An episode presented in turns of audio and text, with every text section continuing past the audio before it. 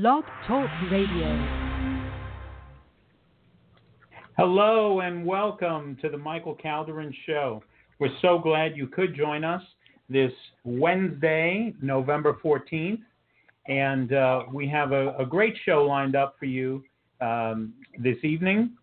With me is my co host, Adriana, coming to us from Los Angeles, California. Adriana, how are you? I'm great. How's everything over there? Okay, not bad. Uh, weather's supposed to be cooling down this Friday. Oh, that's so nice. That's We've already had cool weather over here, but especially after everything that has been going on with the fires, um, that's kind of like the main focus. Right, right. What's the temperature been like? Um, at night it's like in the 50s. Um, during the day it's been like like lower 70s, but it's been a lot of a lot of uh, wind that was affecting you know the whole situation with the fire and very dry weather. So fantastic. So you know, our our last show we we had we had talked about uh, Muhammad, who um, um, the Pirano family has been helping, and I understand mm-hmm. that the that the Pirano family uh, is actually in Washington D.C. this week, so they're going to try to uh, to speak with some legislators uh, regarding that whole wow. situation. So, um, so I hope That's that we'll have. That's great to hear.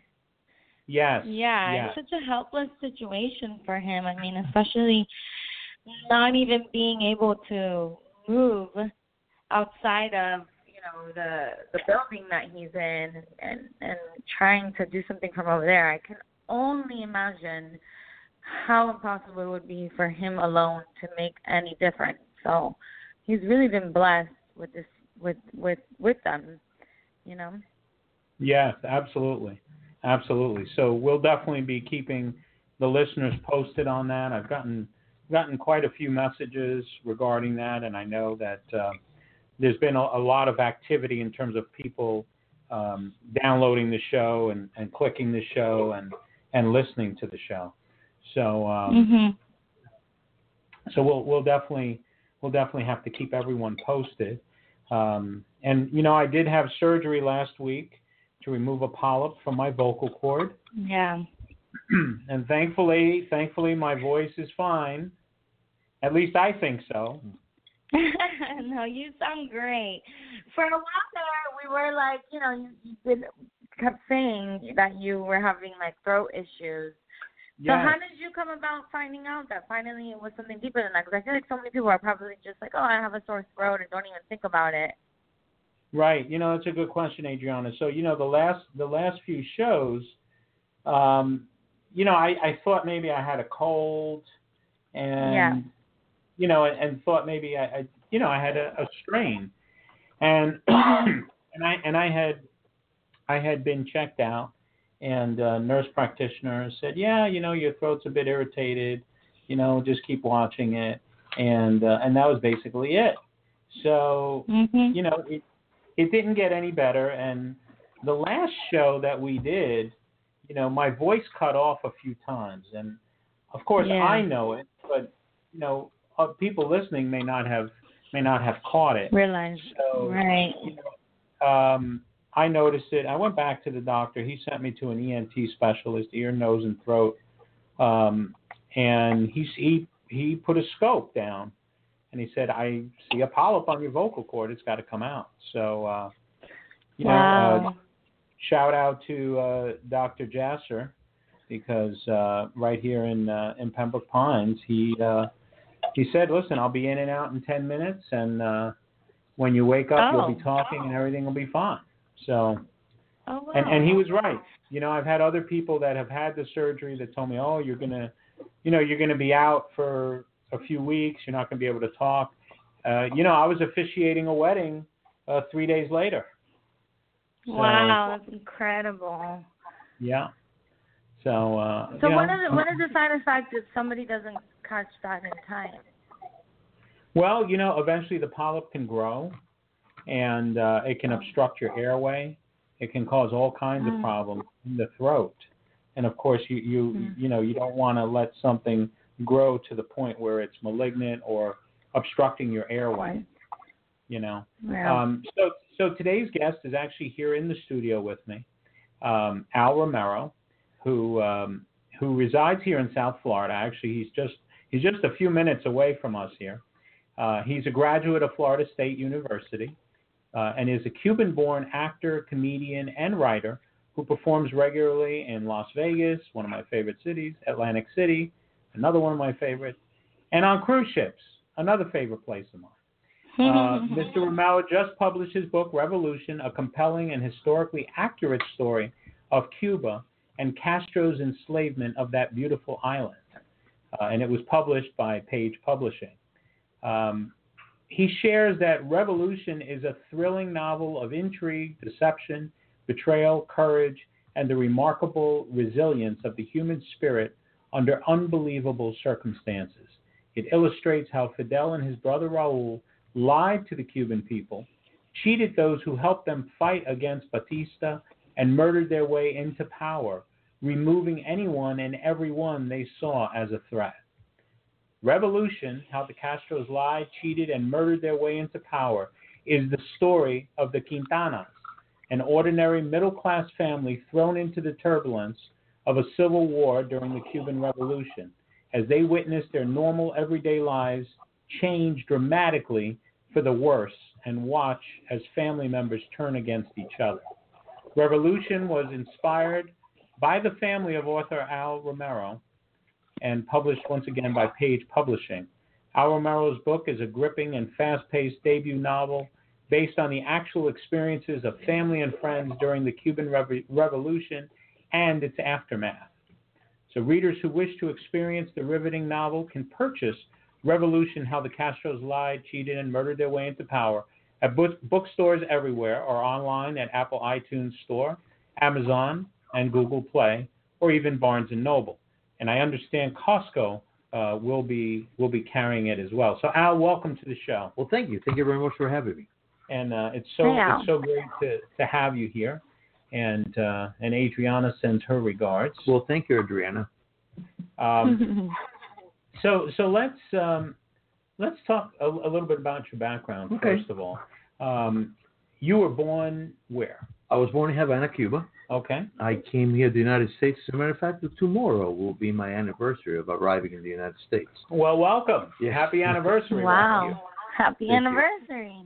Yeah. I came on what a lot of people are not are not aware with this. It's called, it was called the Peter Pan flights.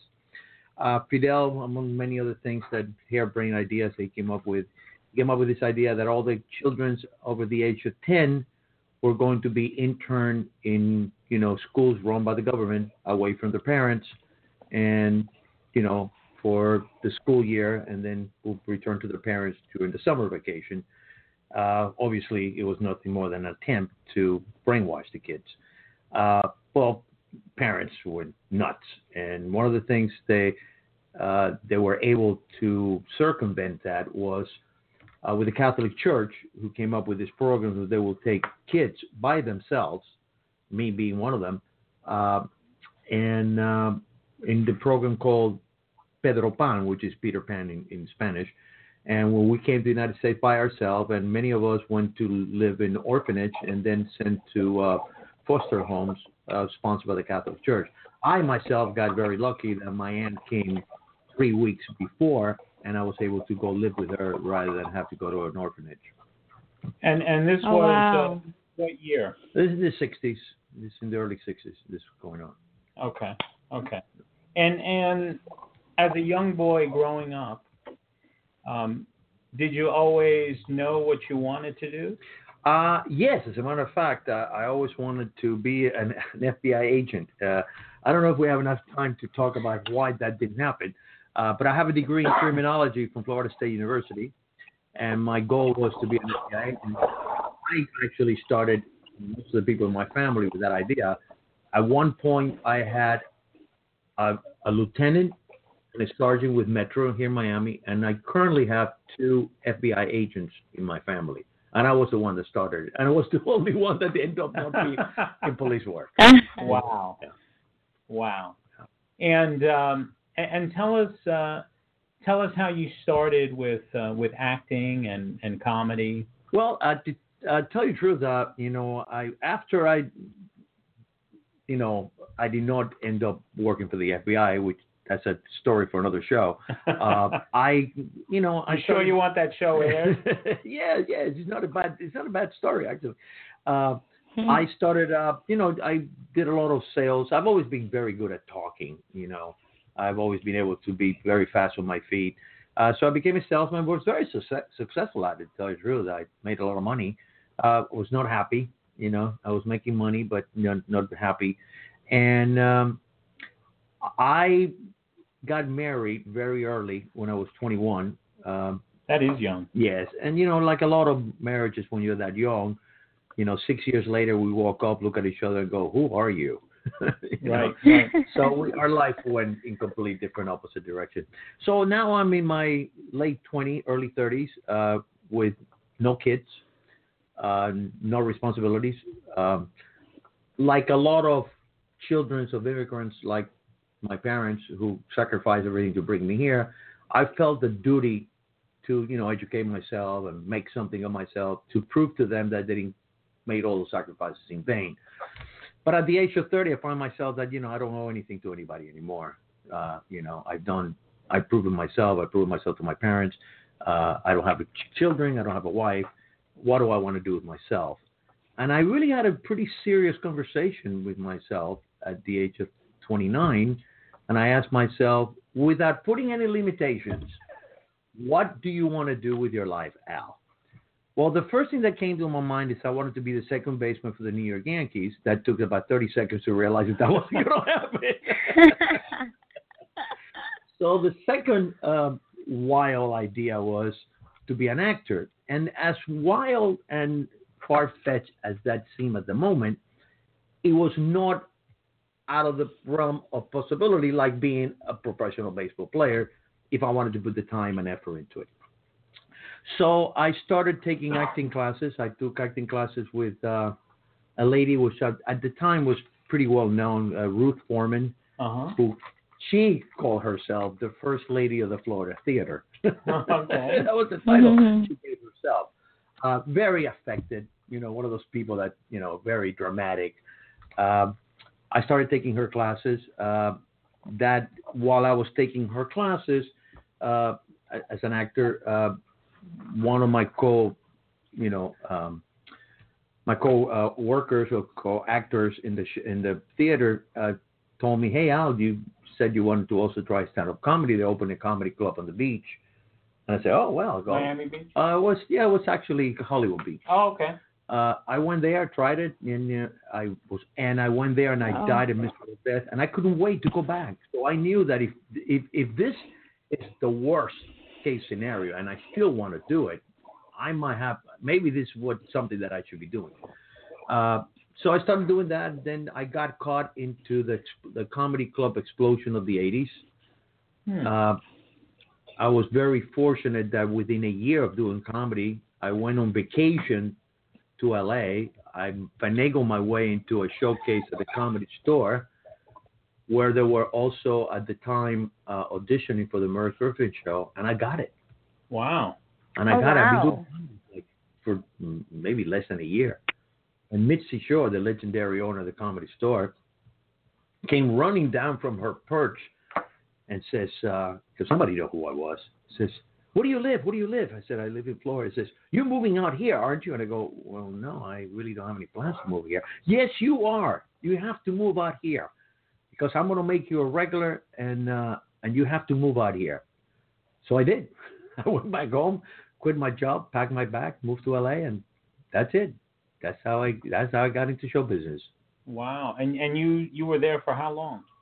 At the comedy store, I was there for almost six years. Um, at the time, run. yeah, it was good, but the problem was that my career went from zero to sixty in a flash, and then I plateaued Yeah. Because at the time in the '80s, there weren't any parts for for Hispanics. As a matter of fact, the New York Times had an article. It was called "The Invisible People," the Hollywood Invisible People, and it was talking about Hispanics Really? uh, Hispanics.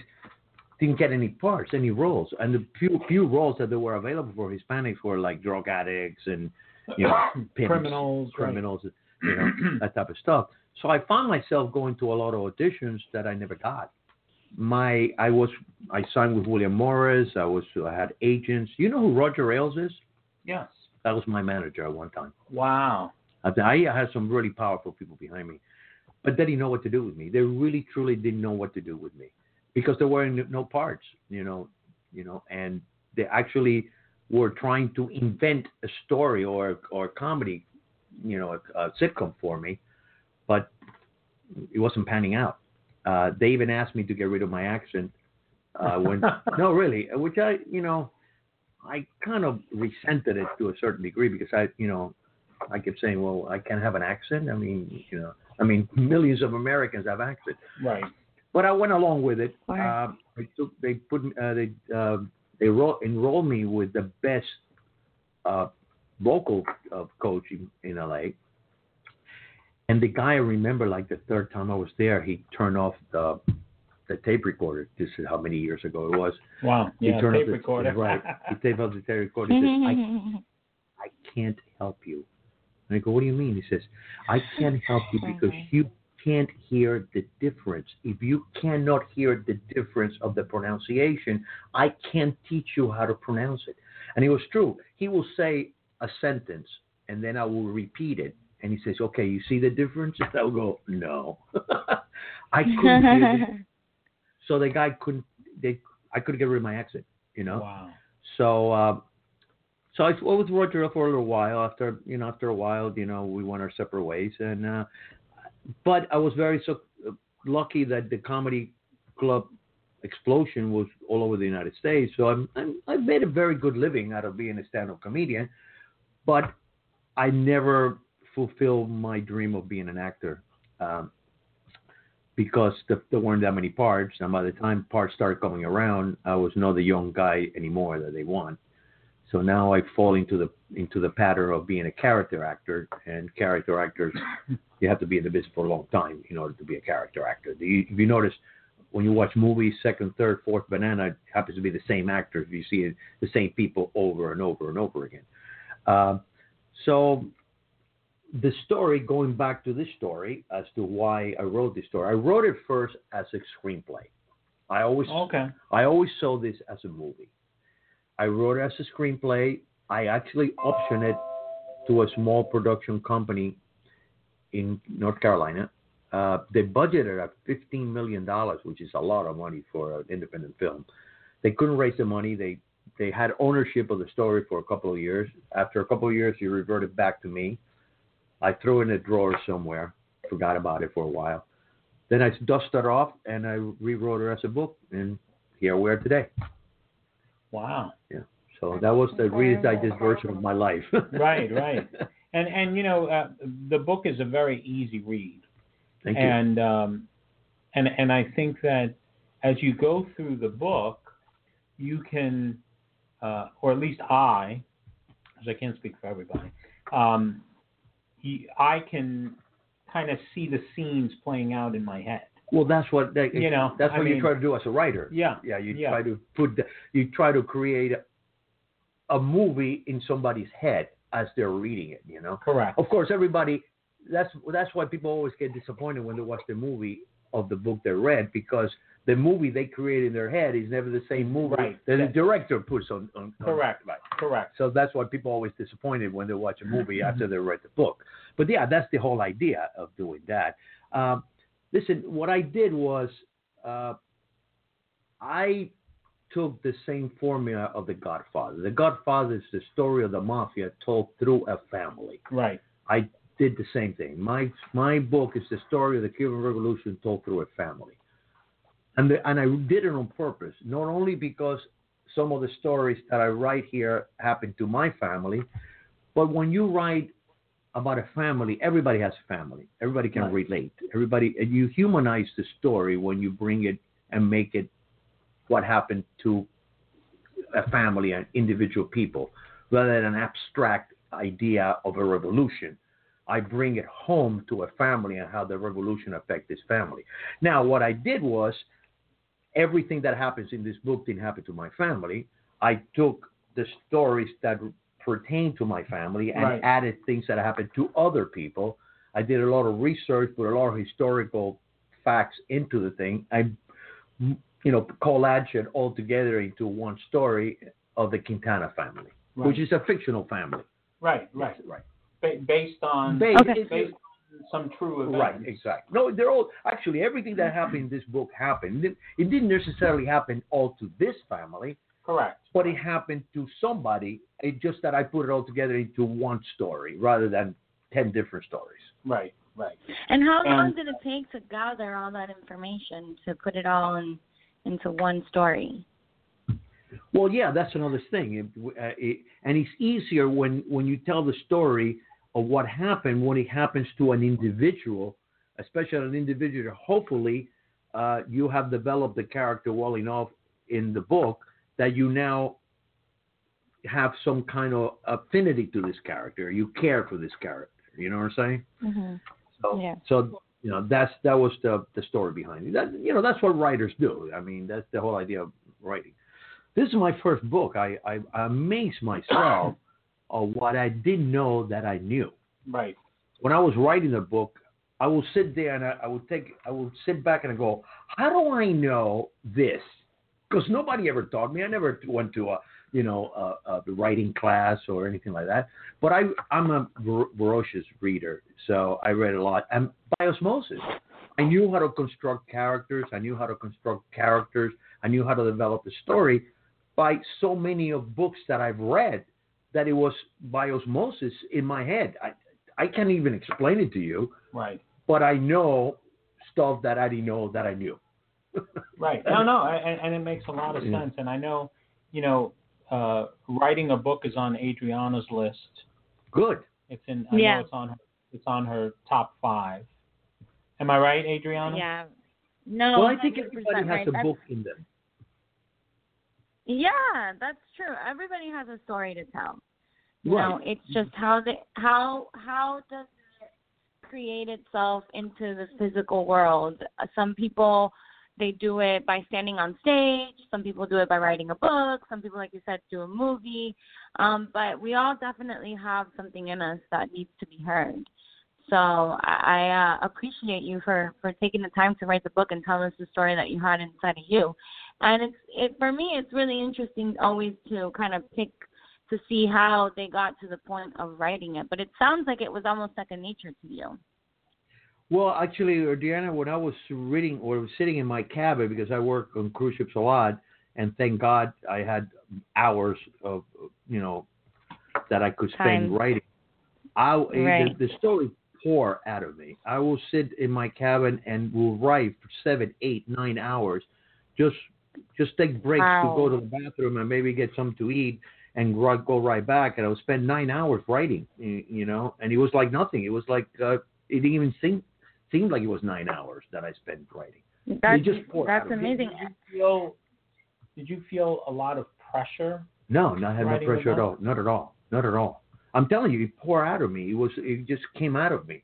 You know. How, how about when you perform on stage? Is there pressure? Uh, yes and no. I mean, I mean, um, you, want people to laugh. Oh right? yeah, oh, yeah, but you can't go there with that idea in mind. Uh, as a performer, people say, "Do you get nervous?" I consider being nervous on on control uh, adrenaline.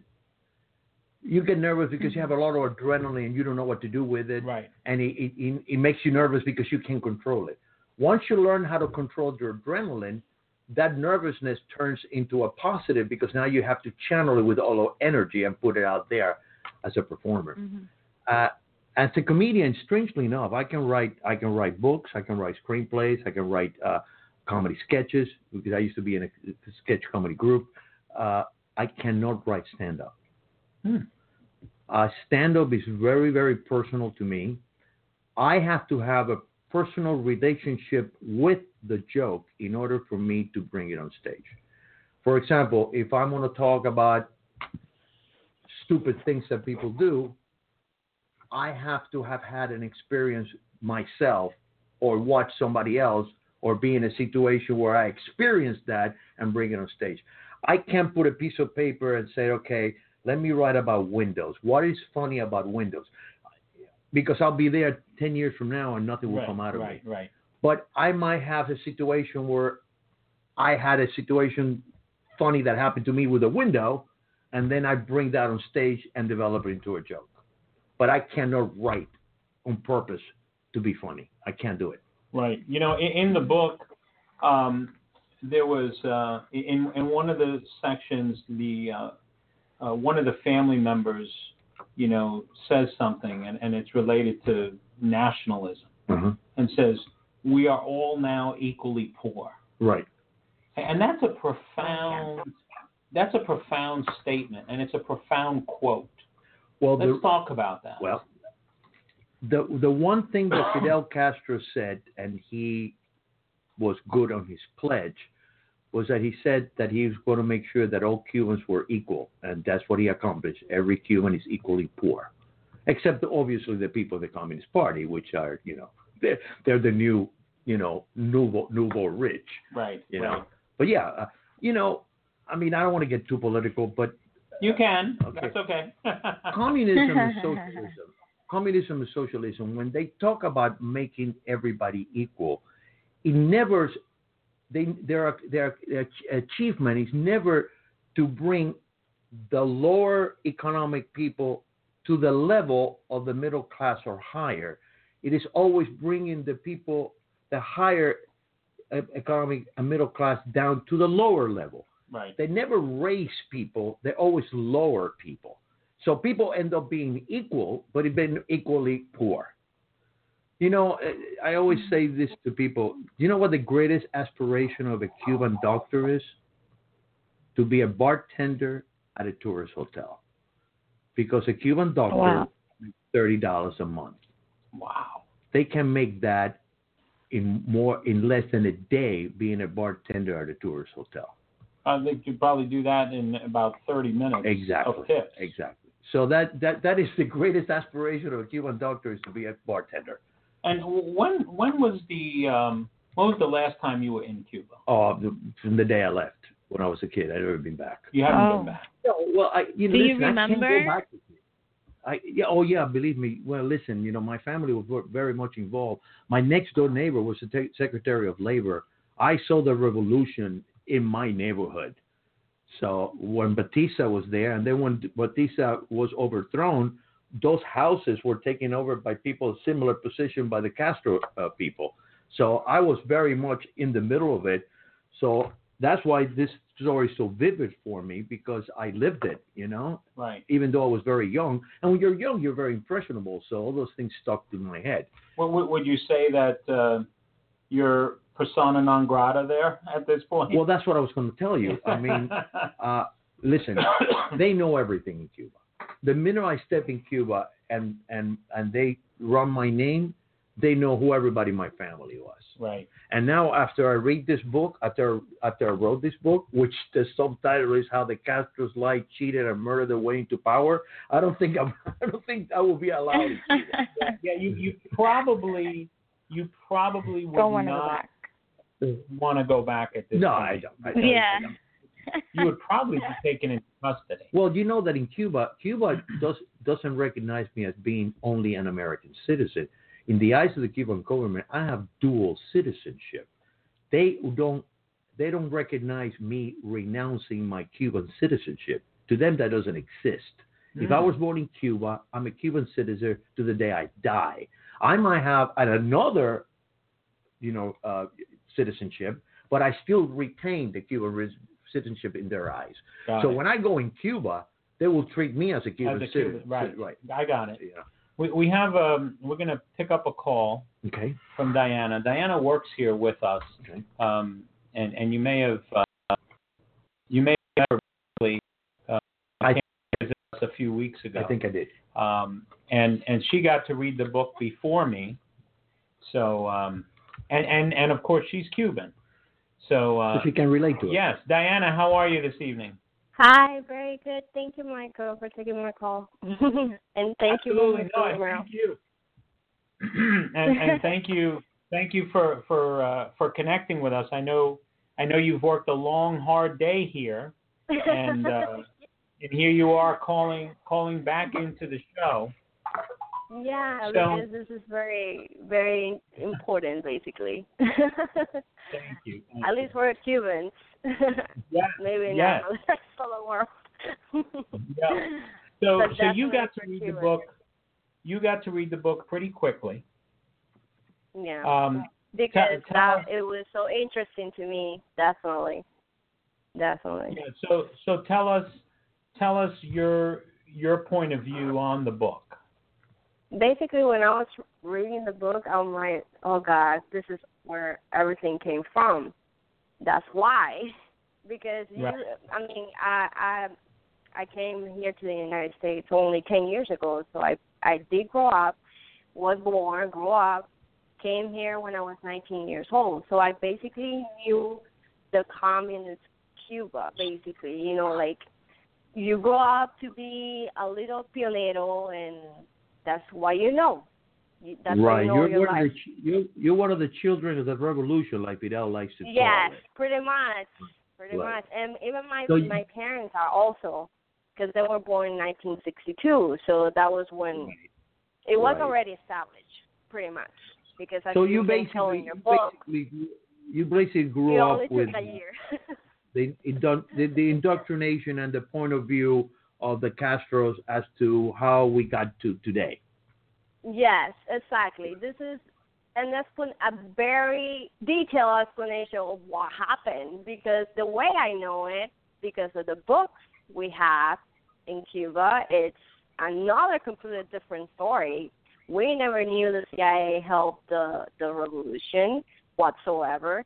We never knew a bunch of things that that basically described in the book, uh, like families um, immigrating uh, right there in there because all their stuff have been taken by the government. And you know all these details that I mean I want people to read the book and and know what happened Open their eyes. exactly. But it was extremely clarifying to me being Well, born where I was born How did, how did you like the how did you like uh, the take on Camilo Cienfuegos and what really happened to yes him versus that was Mm. I mean, we'll the part of Cuba that it's not this revolutionary follower, you know, communist knows that something really happened to him, that right? something happened in the sense that he was murdered, for sure, in that sense. Well, And um um the I mean the the funny thing or the most creepy thing is that he's still being used so much yes, I know. like I know. like he was following and understanding and agreeing with this type of system when he was not. that that is incredible. But He was a tremendous you threat. expect from these people nonetheless? He was a tremendous threat to Fidel because he was very popular. He was. Now, you- yeah, he was so you. popular. We I know. we we have songs, we have poems all about Camilo and how he was great, but Yes. still communist. Well, Yeah, and, sure. and it's all contrary. He was he was great in the sense that he was trying to do something good, but right there and there stopped. Yeah, and and and Diana, I, I know that you know you and I we spoke we spoke a few times about the book. Yes. Um, hmm but but the one question I'm going to put you on the spot, but don't worry, no one can see you because you're on radio. but um, but tell me, how, how did how did the book make you feel emotionally? Like, Angry. did, did you Oh feel? my god. I'm so angry. of, Yeah, that's what happened. Yes, it's it's so frustrating. I, it's right now, like two days ago, literally two days ago on Saturday, a person whom I know happened to be one of the, um, you know, he was incarcerated. This happened to him. He had to run away from Cuba. He came here. He was taken by the by the U.S. of course because he was a refugee, and uh, he just died on Saturday, and he never he was never able to go back to Cuba what at any point because the way he has to come here because he couldn't the government wouldn't let him go back. So Wow. Mm. he just didn't see his land again, ever again, where he was Wow. born, Wow. because this type of system. Because what happened, and it's sad. It's really sad that something like that could happen, and it's still going. And what can you do? It's like Well, can't that's do what I anything about it. Right. Yeah, and and, and I It's felt like. I, I felt like you know when we spoke about it, I could tell that you were emotional about it. That it really it really pushed some buttons in you. It does. it does Of course. very, very much. And I'm yeah, sure because about because you a could relate. You out could relate to it. Yes, it, it, it, definitely, definitely, definitely. I'm very much at, attached to the story because So someone like myself that you know I I'm from Venezuela, my dad's from Spain, but I, I don't know all the dynamics of Cuba or someone that grew up from there. So you're saying that basically people or children, you know, get brainwashed when they're in school by by lies that they that the teachers are told you to tell the children. idea. You have no idea. It's um, everything related to the educational system. Yeah, we have a free educational system, but it's all a lie too. You go there and they give you this from the beginning, and you learn how to. The, let me just tell you, the the most beautiful thing that your childhood can have in Cuba, it's basically Jose Marti. He's uh, the national um, writer, basically of the country, but he was born and died for the revolution way prior to that. He has nothing to do with that. But he was the only unique good thing that happened. Other than Well, that, see- all the books that you could read, all the history books you could read, the whole Well, just lie. the- From Yeah. 1959 up, it's all lie. Well, the Castros, Wow. the Castros have done a good job of, uh, you know, co-opting uh, uh, um, Jose Marti and Camilo Cienfuegos as if they would have been totally for the revolution, and uh, it, that's a, a blatant lie. You know, Yeah. I don't think Jose Marti would have been for the Cuban. Exactly. would- No, Yeah. they're being used so badly, so badly. It's just incredible. They can get they can get away with this, and there's nothing you can do about it. They're using people, my. using people's names to be to okay. They're naming them great, which they were. They were great people, great writers, great, but still they weren't okay with this type of thing that you guys are doing. So it's kind of it's so sad. It's really really Well, that's sad. Yeah. that's why I wrote the book. That's why I wrote the books to uh, to clear the air, to to tell to tell the story the way it really happened, not like the way the Castros have been telling the world. You know, Mhm. yeah. Even and that's what hopefully. Yeah, I told my mom that I was reading this book. I even t- take it to her house, um, and she's like, "Oh, it's in English, okay." I'm like, "I might try to get it in Spanish. It's fine." Well, she's like, It's not "You in Spanish what? yet. It's not in Spanish." okay. no, it's not. It's Bring it not. out, bring it Well, out. Mr. Romero, for Well, sure. do me a favor. Um, Tell all your friends to speak English to to get a copy, and they can educate themselves to what happened in Cuba. oh, what happened? Yeah, I've been telling everybody at the office. Don't worry. Good. good, good. Yeah, and, and we have a For Costco sure. right across the street. Well, they're gonna carry it at Costco. Yeah, yeah. Yes, that one. I even told one of my coworkers too that it was gonna come out on at Costco. I told him already about it. and uh, so basically, yeah, when I when my mom saw it, she's like, "What is this?" Because she knows that anything with a flag, with a Cuban flag, it's totally mistaken. I'm like, listen, no, actually, this this one tells the story, the real story about what happened. She said, "Oh well, my God, that's so great." flag, it, yeah, but the Cuban flag, like, this one is yeah. torn, torn yeah, you get so scared. You're like, oh my god, another revolution book. Great, Mhm. another Fidel book. That's what you No, think no, because no. when you're born in Cuba, this is all you know. This is all you see. I know. No. Anything related to the flag, even to the palm tree, which is our national tree, it's about communism, about something with Fidel, about the revolution that he did, something about it. so of course this is the co- correlation basically. Like this is what you assume it's gonna be. But no, I told her, listen, no, this is actually what happened. And she said, you know what? It's so sad that uh, you you still go to Cuba and you tell this same story to some people in Cuba, and they still tell you, no, that didn't happen. That's not Right. true. Well, because they're being brainwashed. Because- That's the reason why. You? Exactly. Listen, Listen, a lot of Americans don't know that either. I wrote the book. That's why I wrote it in English. Uh, I, I I wrote this story uh, for to the American public to educate the American public what happened because a lot of people in the United States don't know what really happened. they You know? don't know. They don't know. They still think that Che Guevara is a hero. I know. Just, know. I'm like, listen, you don't understand He was in charge. He was You in charge of the firing squad. That's what Che Yeah, Guevara's he was was. right there, pe- killing people, and that's what this old man um said to us once too. He um he was trying to tell us, and I was about to tell him about this book too, but he couldn't make it. It's extremely sad. Extremely sad. Yeah, well, that's what But- Che Guevara's job was. He was in charge of the firing squad. That was his job, killing people. Mm-hmm. You know? Killing Yeah. people, indeed.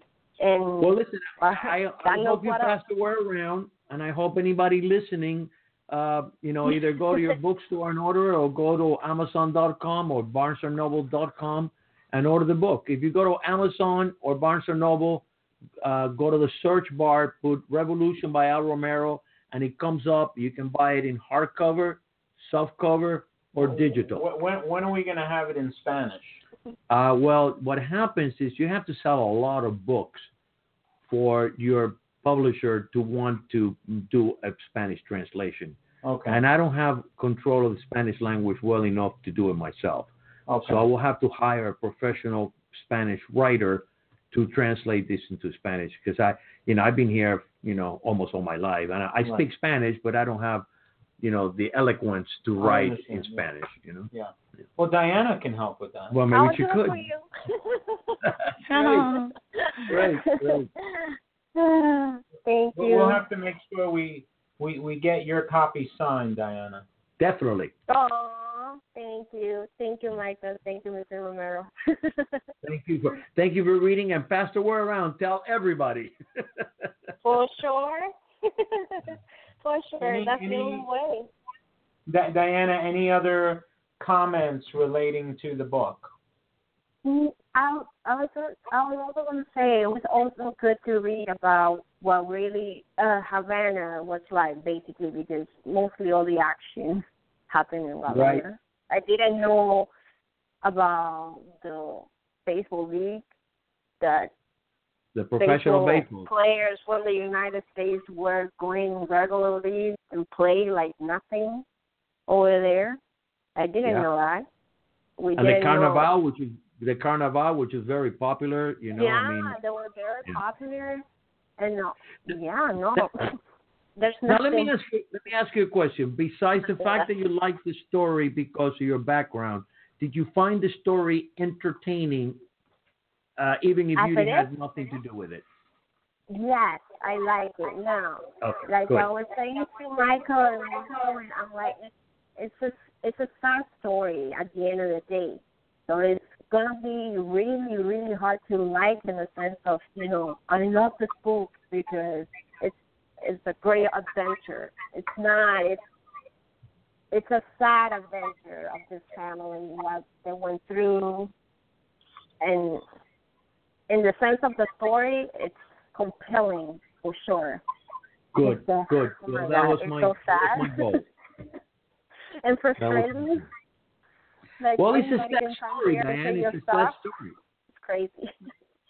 I'm sorry, what it, was that? it, it is a sad story because I, I think what, what makes it sad, aside from many of the mm. things that are depicted in the book, is that pretty much this is all based on true events. Right. You Yeah. know, it- it- so you know, while it's officially a work of fiction, right. it's it's based on all true Right, events. So so Yeah. I, I think I think at the end of the day, you know, when when you walk away from the story, you know that hey, these things really happen. Right. It happened to somebody. And and and actually, in some cases, it's still happening. Oh, very much so. you know, yeah. I mean, it, it, it reminded me.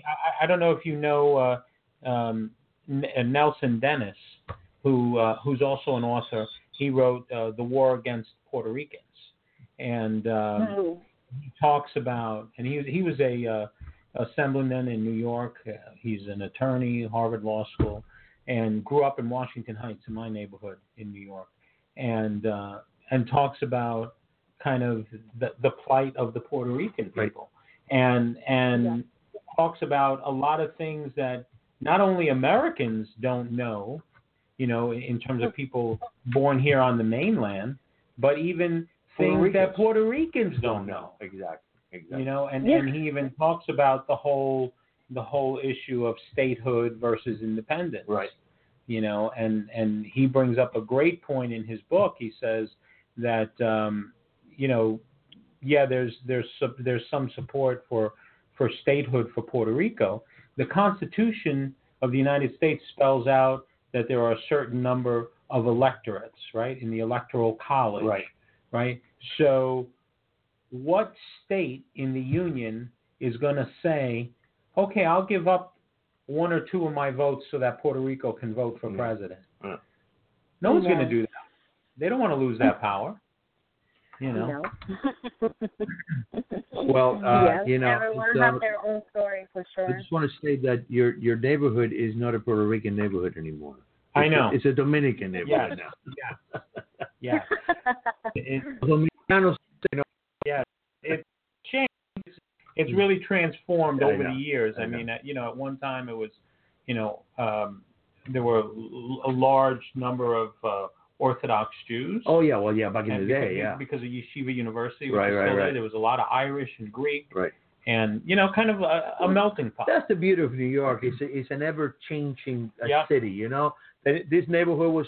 You know, there's neighborhoods now that were very, uh, uh, let's say, white, and now they're all Korean. You Yeah, know, yeah. I mean, it's ever changing. It, you know, it just Right. goes around and around and around. You know. Right, and and and likewise, the Cuban community has has moved a bit too Yeah. here Well, here in Florida. Well, yeah, exactly. Oh, and all over the United States. We also have pretty large, the second largest communities in uh, Union City across the, across the Hudson. yep, you know, yep. I I went to Union City many times Yeah. in New Jersey. Elizabeth, Union You know, City. some you of the best restaurants in Union City and Yeah. West New York. Uh, yeah. You know, Well, our food is the same. you yes, know? absolutely. The only difference is that we we like the we like the, the los, los frijoles negros and you like los colorados. Right, that's right. That's Yeah.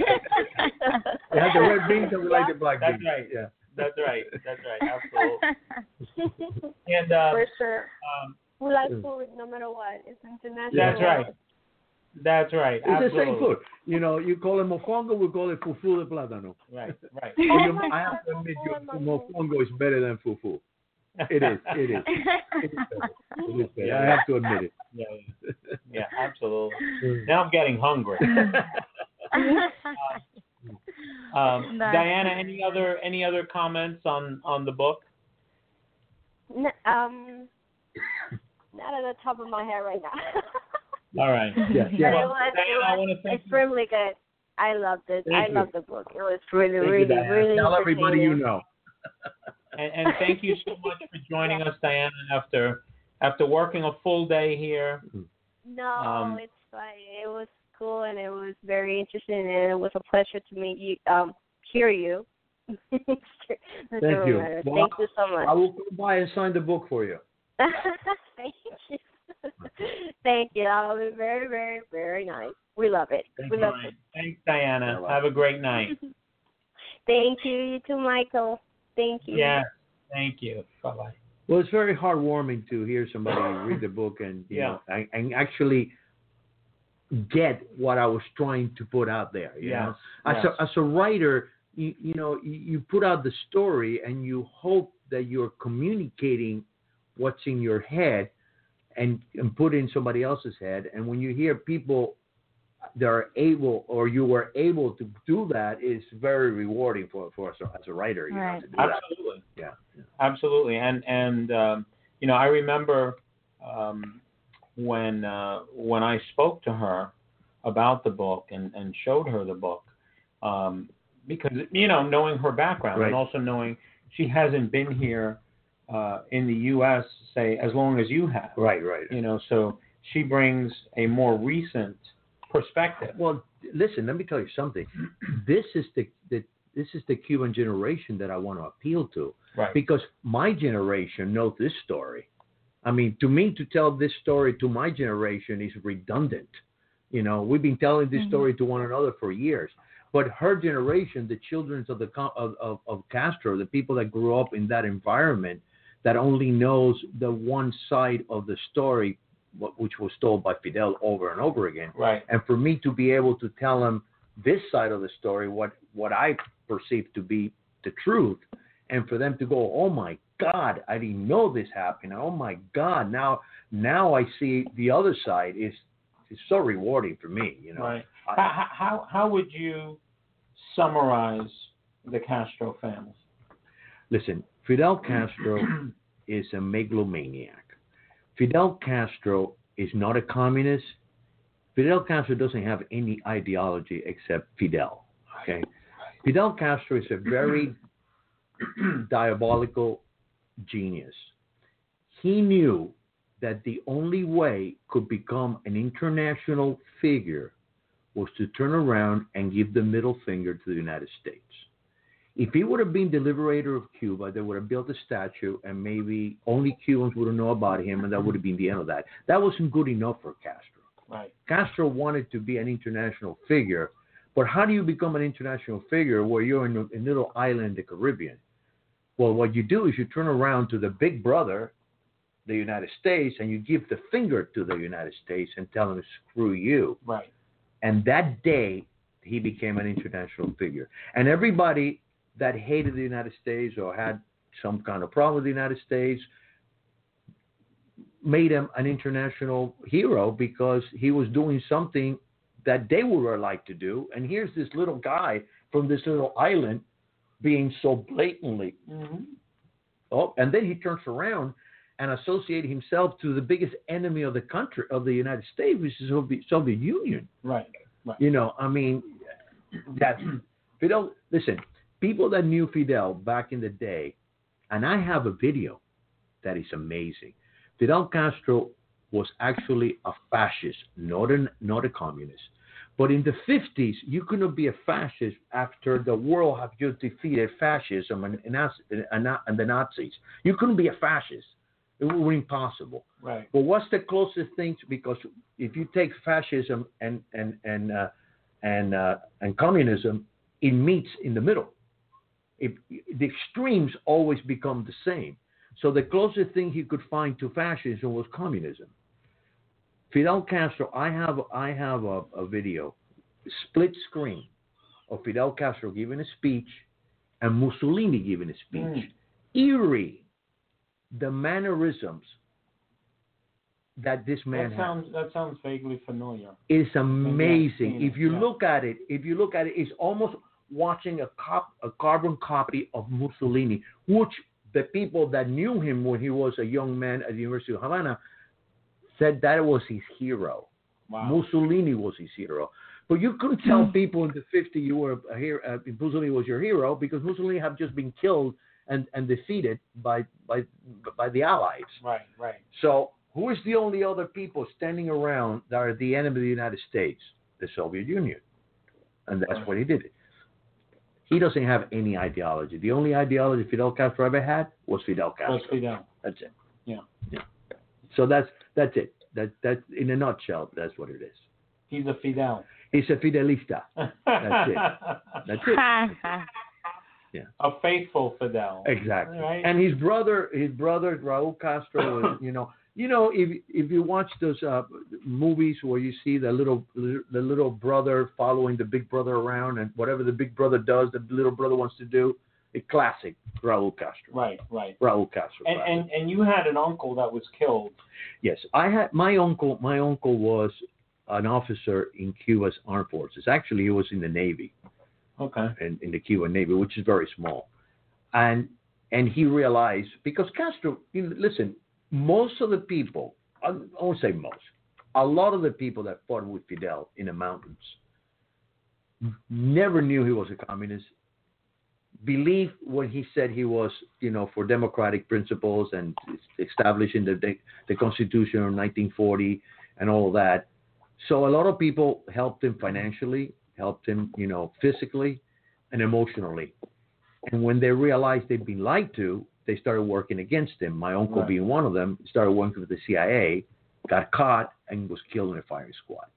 Yeah. So he he was So, so assassinated. Fidel or- so Fidel was that? came up in power because he was promising things that he essentially was was- never going to deliver. So Another thing about the Cuban Revolution, the, uh, Cuba, Fidel Castro have been able to tell the world, sell the world on the idea that the Cuban Revolution was a peasant revolt led by him, which is a complete lie. The Cuban Revolution was started by the middle class, people like him, who was a lawyer, people like my uncle. There were the, the middle class of Cuba was sick and tired of having dictatorship after dictatorship after dictatorship like Batista. We wanted to shed that banana republic mentality and create a true democratic government in Cuba, which is what Fidel promised to everybody. That's how he won. Everybody uh, in Jan- on January 1st, 1959, except the people that were from Batista, every Cuban was a, Fidel, a, a Fidelista. Every one of us were because we thought that he was going to do what he promised he was going to do.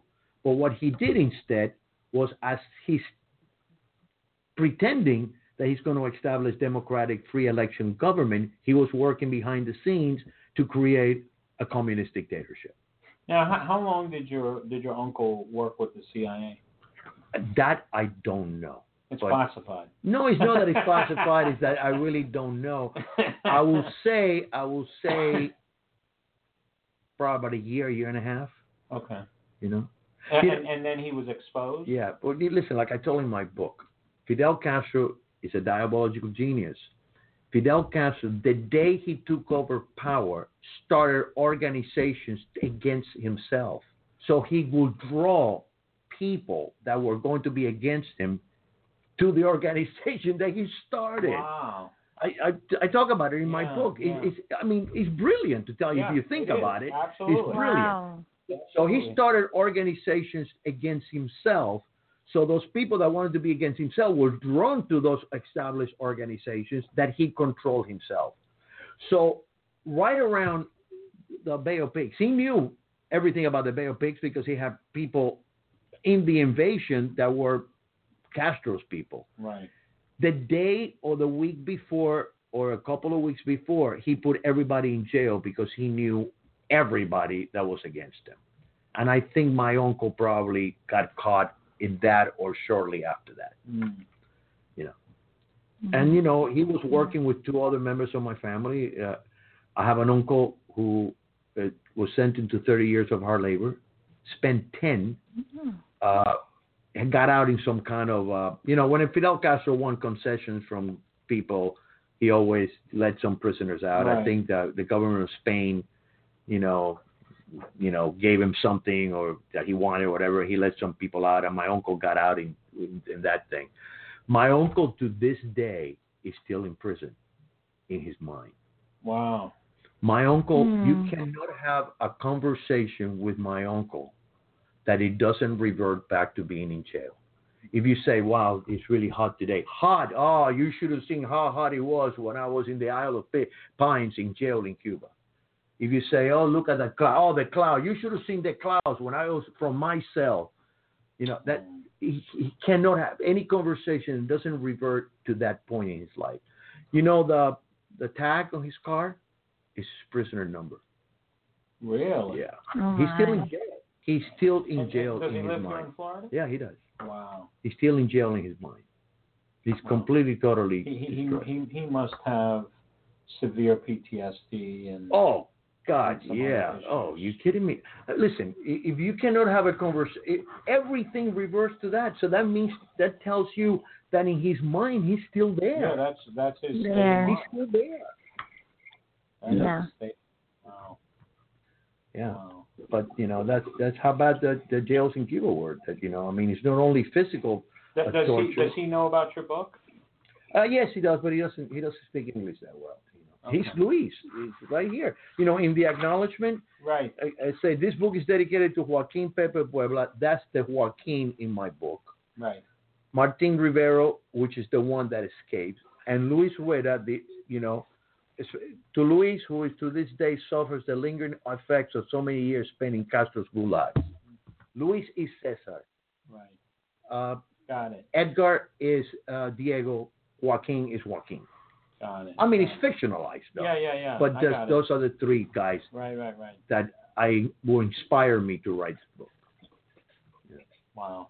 Mhm. What an amazing story. Well, thank you. And- Yeah, and, uh, when, incredible. When is, when is the movie coming out? Well, I don't know. I'm hopeful. Hopefully, somebody will read it that will want to turn this to a, into into a screenplay. You know, I'm listen. This is why I'm doing. Adriana's ready. Yeah. You have a partner, right? Yeah, oh, you're kidding me? Yeah. She's already in LA. She already moved. She can play I one. know. I'll start. The- she's I'll start recruiting ready. But you know what? This this book really sounds to me a lot like uh the Colombian novela that also turned into something I think on HBO. Um, I mean, obviously that's the Colombian Well, cartel yeah, version of. It could be a it could be a short series on HBO. It could be a full length movie. Yeah. Yeah, I feel like it like the short series captures more Yes. people. I agree like it you. really Yeah. captures people's attention more than even like a movie or a documentary. And Uh, you know, being somebody right. that I, I, I personally feel like I'm kind of in the dark about you know the history and what happened, and um, and again, I know the situation, but I don't know to the extent of what everyone has gone through, how it's just really transformed into what it is today, and um, and I think it would be really necessary for people to hear that because this story that that you put out there is so quintessential to what so many people are have experienced and nobody even knows. And Well, I wrote the it's book kind of you. sad. I wrote the book for you, for people like you, for the American public that does not know what happened, yeah. and to you know to introduce them to to the story of what really happened, rather than what Fidel's been able to sell, you know, the world. You know, Right. you know. Mhm. So you Well, thank you. are my, you are my audience. You are my ta- my, Yes. my target audience. You really are. Yeah. Thank And you. you're right. This Well, book thank will you for make. Well, thank it, you. it would thank you. put so much light on to what happened because it's really significant and you know how one man like you know there are very many men that stand out in my mind that have done something very similar but he's kind of almost been under the radar without any backlash a little bit through his whole life of really knowing how terrible of a human being he really is i mean I just feel like he kind of got by without any because without of what I any repercussions. because of what I was telling Michael, he became a darling of the anti-American, um, Mhm. pe- uh, you know, people in the world. Right. The movement. The movement. You know. Uh, right. Let me give you, let me give you a, a, an example of, of what I'm talking about. Uh, somebody, uh, I don't remember the name of the guy, but a, a, a political prisoner wrote a book, uh, and uh, in the book, his wife is trying to appeal to governments uh, to see if they can get him out, and he was talking to the Swedish ambassador, or some Swedish diplomat, and she was telling him what he was going through. He says, "I would love to help you, but if I do, it will be such a propaganda coup for the United States, so I can't." Mm. There it gives you an example. Right. That- that- It's an Wow. example.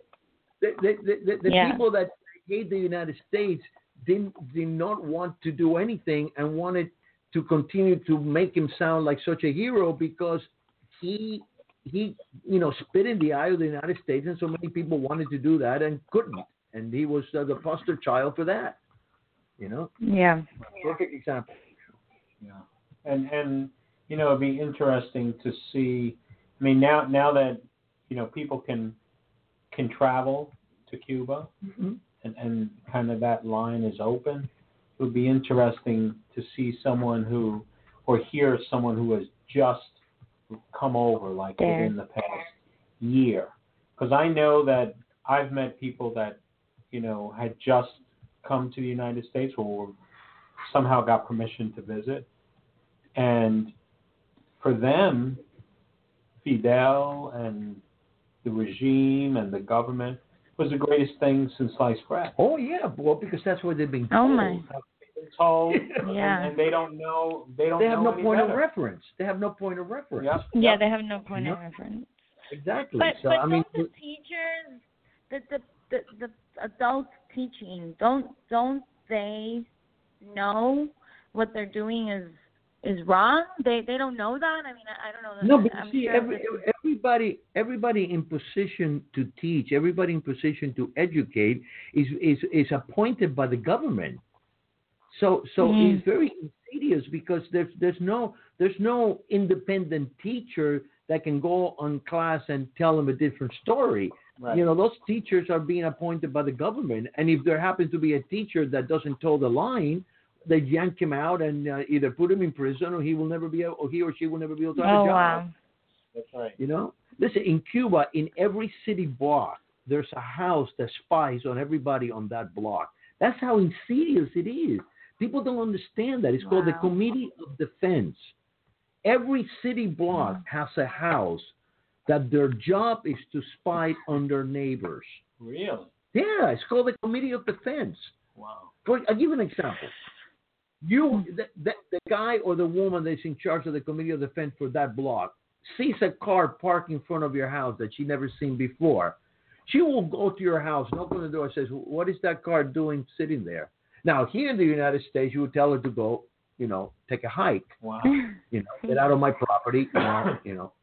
Well, if you do that, wow, that's incredible. call the police, and then the police will come to your house, knock on your door, yank you out, take you to the police station, interrogate you for five hours to find out what is that car doing in front of your house. Wow. That, eh, people don't realize that that's what, what goes on. That's how people live in, in that country. You, you know, That's the, the security force of Cuba was trained by the Stasi, which were worse than the Russians. You know who you know who created the Stasi in East Germany? Was the guys that survived the Gestapo, the ex-Gestapo agents on the of the Nazis that were not killed, that were were used. They're the one that started the not the oh. Stasi in, in East Germany, and those are the people that trained the security forces in Cuba. Amazing. And Wow. it is. It- It's really people don't understand how bad it is. People say, "Well, why people don't revolt? Why why people don't do that?" You got to live.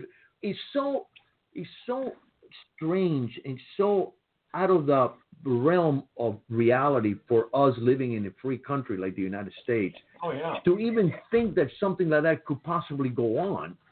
That when you tell Yeah. people, they don't even understand it, you know. And you know, listen, Mhm. uh, we we can talk here forever, but I'm gonna give you another two examples of of of what Cuba's been able to sell the propaganda. People that defend Fidel Castro always bring two things up. Well, Cuba has more doctors per capita than any other country in the world. True.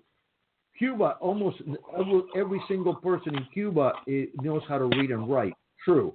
But now let's scratch the surface and find out why that's the case. Do you know why Cuba has more doctors than anybody in the world? Because the Castro regime uses those doctors and sent them out to third world countries as indentured servants. He takes those doctors, some of them go and work for free because of the propaganda. 90% of them they they charge those govern those countries for the services of their doctors.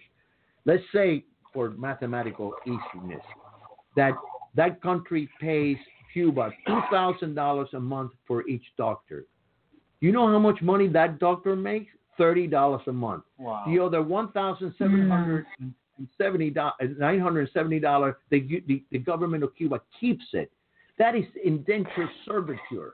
That's why Cuba has so many doctors because he makes money for the regime, not because it's better for the people of Cuba, because it's a tool for them to make money. Why is everybody in Cuba uh, knows how to read and write? Because in the 21st century, you don't need your slave to pick cotton for you.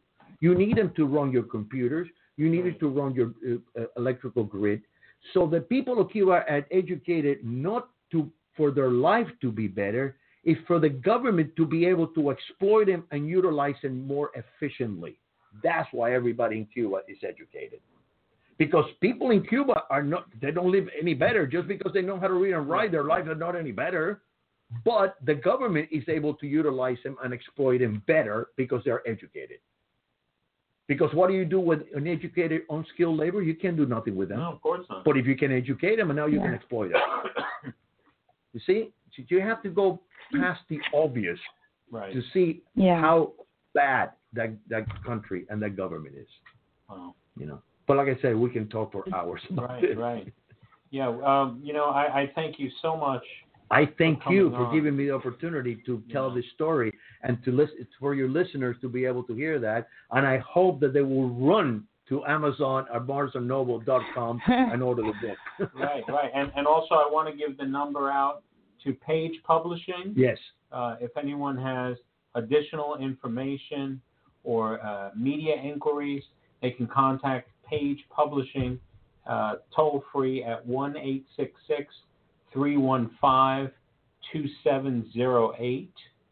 Um, So, uh, uh, and, and of course, they can also get the book online uh, Amazon, Barnes and Noble, you know, iTunes. Um, is there a particular website you want to? Well, mention? no, but no. Listen, it's in all websites. Okay. Any any websites that sell books, you go you put Revolution by Al Romero, and it will come up. And you have three choices. You have a hardcover, you have a softcover, and you have digital. The cheapest way to get the book is digitally. You can get it for ten bucks, Mhm. which is Right. really nothing. Right. you know. right. So, you know, if you want to get the book digitally, which most, you know, the younger generation, that's the way they go, you know, if you Right. want to buy the soft cover, it's 20 bucks. If you want to have the hardcover, I think it's 30 some dollars. Okay. So the best way to go is to get the digital book. right. you know, right. that would be the best. Mhm. Unless you want a signed copy. Yeah, exactly. That's a different story. Yeah. Then, then you got Yeah. a Yeah. Adriana. Ad- Adriana, if you know anybody in LA that want to turn this into a movie, please let me know immediately. Uh, yes, I'm out, I'm meeting all kinds of people here, so I'll definitely keep you in mind. Any conversation I have along the line. I Um, honestly think it's necessary, and I think it's it's definitely a, a I see it as a series that could just capture people, and um, you know I I really agree hope for that to happen. Because, yeah, Yeah. as a small limited series on HBO or Showtime, you'll be able to tell the whole story rather than a two-hour movie. Yeah, I agree Yeah, with you. exactly. Mhm. You, you know. Um, Well, thank it- you for writing that for for people like me. By the way, thank you so much. Well, thank you. Um, What were you going to say? you, you know, it, it might be worth it to try to reach out to Rick Najera. I don't know who that is. Um, Rick, Rick is a uh, is a comedian Okay. like yourself, um, an actor and producer. Mhm. and director and screenwriter, and uh, he's out he's out in L.A. and uh, we can we can talk more about Yeah, that. if you can put me in touch with him, I would love to do that. Um, Yeah. yeah. And uh, and he he wrote a very funny book, Almost White. I think I've heard that. Yeah, and uh, I think the He, name uh, sounds familiar. yeah he uh, you know back in 2014 I, I had surgery and uh, he sent me an autographed book and uh, that really got me through my recovery from surgery. Yeah, it was it was hilarious. And, and and you know, like you, he talks about how you know comedy really only works well when when you can relate to it personally. Yes. It's You know, the only way I can write comedy. To try to, you know, yeah. Look, there are some people that have that gift. To, Listen, to Jerry Seinfeld, You know. that's exactly what he does. Jerry Right. sits down every day, very very disciplined, with a piece of paper, and he looks at premises, books, doors, windows, and he writes down and he tries to write something funny about those. I can't do that. Right, I right. can't do I that. you. I I can't. got you. mhm. And I, I, Yeah. I want to give a. I also want to give a shout out to Joe Sanchez. Oh yeah, Joe. Thank you very much for putting Yeah. me in touch with Michael, uh, and thank you very much for having the opportunity to be on this show. I, I- know he's listening, and uh, I don't know if you've had an opportunity to read any of his books, I have not, but I've read some some of the stuff that he writes on uh, on the email. He Yeah. sends email, and I've been writing a lot. Very interesting situation with him and the New York Police Department. Yes. Very very interesting. Yes. You know, Absolutely. and you know what? I, I I have a criminology background. I I interned with the Miami Police Department. Most of the people in my family in law enforcement, and I know how corrupt the New York City Police Department was at one time. I don't know if it still is, but I know at one time it was. Right. And I what he went what it looks like he went through and what they did to him was un- unconscionable. Right. Yeah. Right. Right. Absolutely. Mm. And, uh, Yeah. and, and and yeah, we've been on this show before, and uh, uh, and if you're on his email list, I am. you'll never have a dull day. I know. I get I it all the time. I, I guarantee. I read it all the time. He sends me stuff all the time, and I read. He don't only sends it to me. I can see the the co- copy goes to like seventeen thousand different people. That's yeah? right. That's Yeah. right. That's right. That's right. Wow. Um, just sent me a message that said thank you. And I have to give a shout out also to Jimmy De La Valle, who's the one that put me in touch with Joe, and Joe put me in touch with you. Right. You know. Right. Right. So Jimmy, thank you very much And, too. and, and Jimmy is. He's a comedian, a comedian, a writer, an actor. He actually has a show on uh, on Amazon, streaming on Amazon. Oh, wonderful. Yeah, call Oh, me. wow. oh, what's, the name, what's the name of the show he has? I forgot the name. It, it very Italian, very you know Italian Cuba Okay. type of New York type of thing. You know, Okay. uh, very nice guy. I met him. I met him on the cruise ships recently. Oh, wonderful. Yeah. And I Okay. told him about my book. He put me in touch with Joe. Joe put me in touch with you. Oh, that's great. yeah, I know. Well, we got to have him on the show. Yes, you should. You Yeah, should have him on the show. Yeah, he's a very interesting guy too. Yeah. Yeah, and, and you know you're welcome to come back anytime. Thank you very much. You know, and, and you're local. Yes, I am. You know, You know? Uh, uh, unlike a lot of the guests that come on, Yeah. you know, who are in, you know, we have guests from other parts of the country, Right, right. Other countries. You know, uh, our last show we had Muhammad, who, who, uh, you know, uh, Not the prophet, was it? no, no, not the prophet, but uh, he was a uh, interpreter for the U.S. Army who's now in hiding Oh, wow. in in Pakistan. Uh, he was an Afghan interpreter, helped the U.S. military. You military. know, a lot of those guys got uh, Yeah. screwed over badly. Yeah. Because they helped the United States, Yeah. and, and now they're they they they're running for their life yes, because they're the island that, you know, that's exactly his story. that we're not protecting those people. Yeah. I mean, I mean, it's like so much. I mean, they put everything on the line. I mean, Yeah. and for them not to be be taken care of, that's criminal. It really is. Yeah, absolutely. I agree. Yeah. I Yeah. agree. So thank you so much for coming on the show, Al. Well, thank you for Um, having me. Any any uh, final comments, Adriana? No, I, I mean, just except for the fact that we need to get this into people's TVs. So hopefully that'll be in the near future. I'll try my hardest to see what kind of connections I have out here. When you from your lips to God's ears, sweetheart. I hope it happens. you know, yeah. Everybody that you know in LA, tell them about it. Maybe they'll be interested in doing it into a mini series. That's right. Yes, That's- exactly.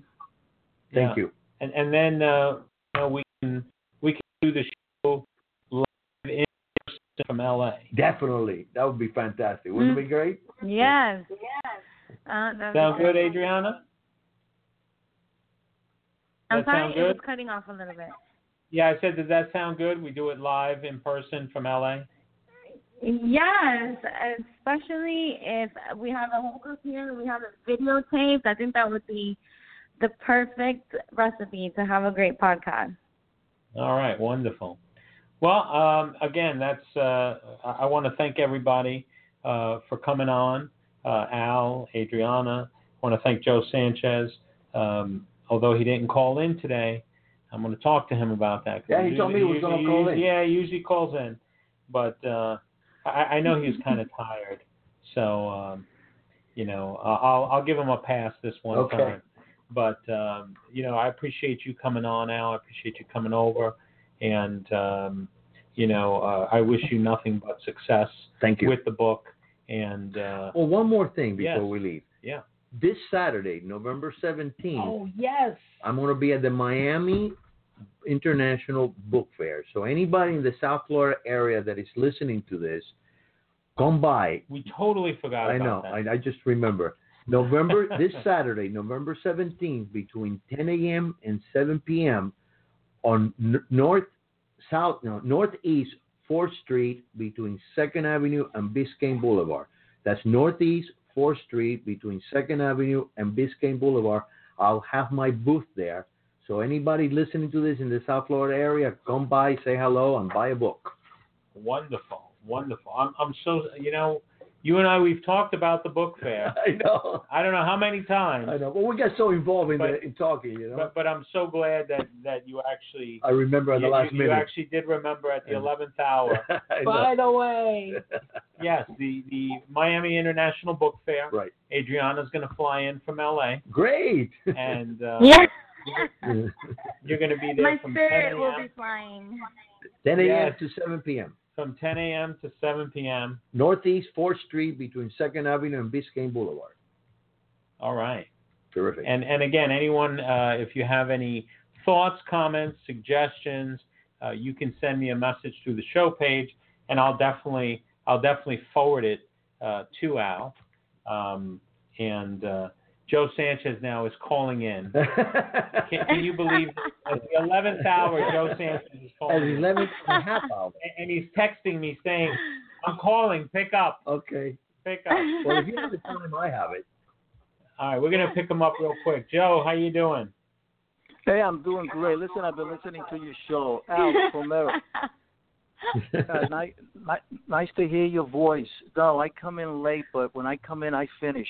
That's the way it's supposed to Thank be. you, Thank you very much. Oh, oh, yeah, no, yeah. I'm glad Jimmy uh, got a hold of me and told me about you. I wish you the very best with your book. And Thank you. uh, I know you're reading my emails because uh, you know I've been out there. I know what it's all about. It's it's hard. I've been promoting for the last ten years my book. Uh, I'm trying to get it into a movie myself. So uh, you don't give up. And like no, uh, you have to keep plugging away, and you you know, and your No, no, story is I- very interesting, man. You, you had a very interesting story. You know, I mean, you're Well, you're I like the appreciate- Spanish. Yeah, well, don't say that to Frank, because Frank got, excuse me, he very upset because of that. And so uh, I am no longer a friend of, of Frank Serpico, believe it or not. Really, Because because, of of that? Yeah. Because of Wow. that, yes, Wow. yes, that's a long story. But Mike, Michael knows about it. But uh, uh, you just keep doing what you're doing. I mean, uh, somos Latino. It's hard for us Latino because, yeah, four percent of the actors in Hollywood. There's only four percent, and it's uh, 53 million uh, people as far as Hispanics go in the United States. Out of that four percent, two percent are out of work. Okay, blacks have 12 percent, and there's only 13 millions of them, but they push, and they have I more know. work than Latino. So uh, I know the story. I know the story, and I and I, and I, I know. and Believe me, I also lived it. I, I know my history. One day you call me, you know, uh, call me. We can talk about that, and uh, Okay. and see where we can go with that. So you keep pushing. I mean, God bless you. God bless your uh, your uncle who suffered from PTSD for what he went through in, in, in Cuba. And yes, at uh, Fidel Castro uh, was a high level Machiavellian. Okay. Yes, he was. Yeah, Yes, he and was. uh, if he died without asking the Lord Jesus Christ for forgiveness, but that's between him and the Lord now. But uh, Yes. again, thank you again, and it's a pleasure talking to you. Okay, I'm I'm sorry Thank I you, called Joe. a little Thank late. you very much. Okay, Thank you. thank Dale- you. You dale, guys take pero care. God bless. Right, Joe? Tarde pero seguro. Well, Seguro. it's, it's Latin time. Latin time. You know, you know, we show up, but we show up Yes. late, but we show up. That's it. That's it. It's, yeah, but it's it's hey, our, our time is here. It's our time at bat. Our time at bat when it comes to Hollywood stories. Forget about playing drug dealers. We should have a hero. I don't care if it's military, law enforcement. It's up. It's our time up at bat, and we hit home runs. We hit home That's runs, right. and God willing, it will turn out good for us in the near future. Okay, brother. Amen. Thank you. Amen. Yes. Thank, thank you so much, Yeah. Joe. And and I want to No give problem. Joe's website out if you want to order a book from Joe, bluewallnypd.com, and uh, you won't be disappointed. Right. All right. And just ba- just Google batch thirty seven twelve, or just Google Joe Sanchez NYPD for my life story. Okay? All right. Thanks, Joe. Okay, no problem. Thank you. God bless to all. Bye now. All right. Bye bye. All right. So that's a wrap. Thank you all once again. And and this time we are going to we are definitely going to disconnect because I see the timer on the show and and we're down. So we're going to the rap party we're- now, we're- right? we're- yes, we're about we're about to go in the red. So To the so rap we, party we are now. Gonna, we are going to end. You've been listening to the Michael Calderin Show. We thank you so much for tuning in. Uh, you ever want to call in with a question or a comment? The number is 929 477 1785. That's 929 477 1785. You can always send us a message at the show page and make sure you subscribe so you'll get regular notices and alerts uh, when we're going live and uh, and you can join us at that time. I also want to give a shout out once again to Diana for um, for also uh, taking part in this. She's very shy, so I she appreciate. Didn't, she didn't sound shy. I know, she I know. So I'm. I'm very, I'm very proud of her. I'm so glad that that she did participate with us. Adriana, we'll talk soon. Have a great Thank evening. you. And Thank um, you. You too as well. Thank you so much, Al. Thank you. All right. Have a great night. All right. Well, that's a wrap, folks. Thank you so much for tuning in. And uh, we thank you. God bless you. God bless America.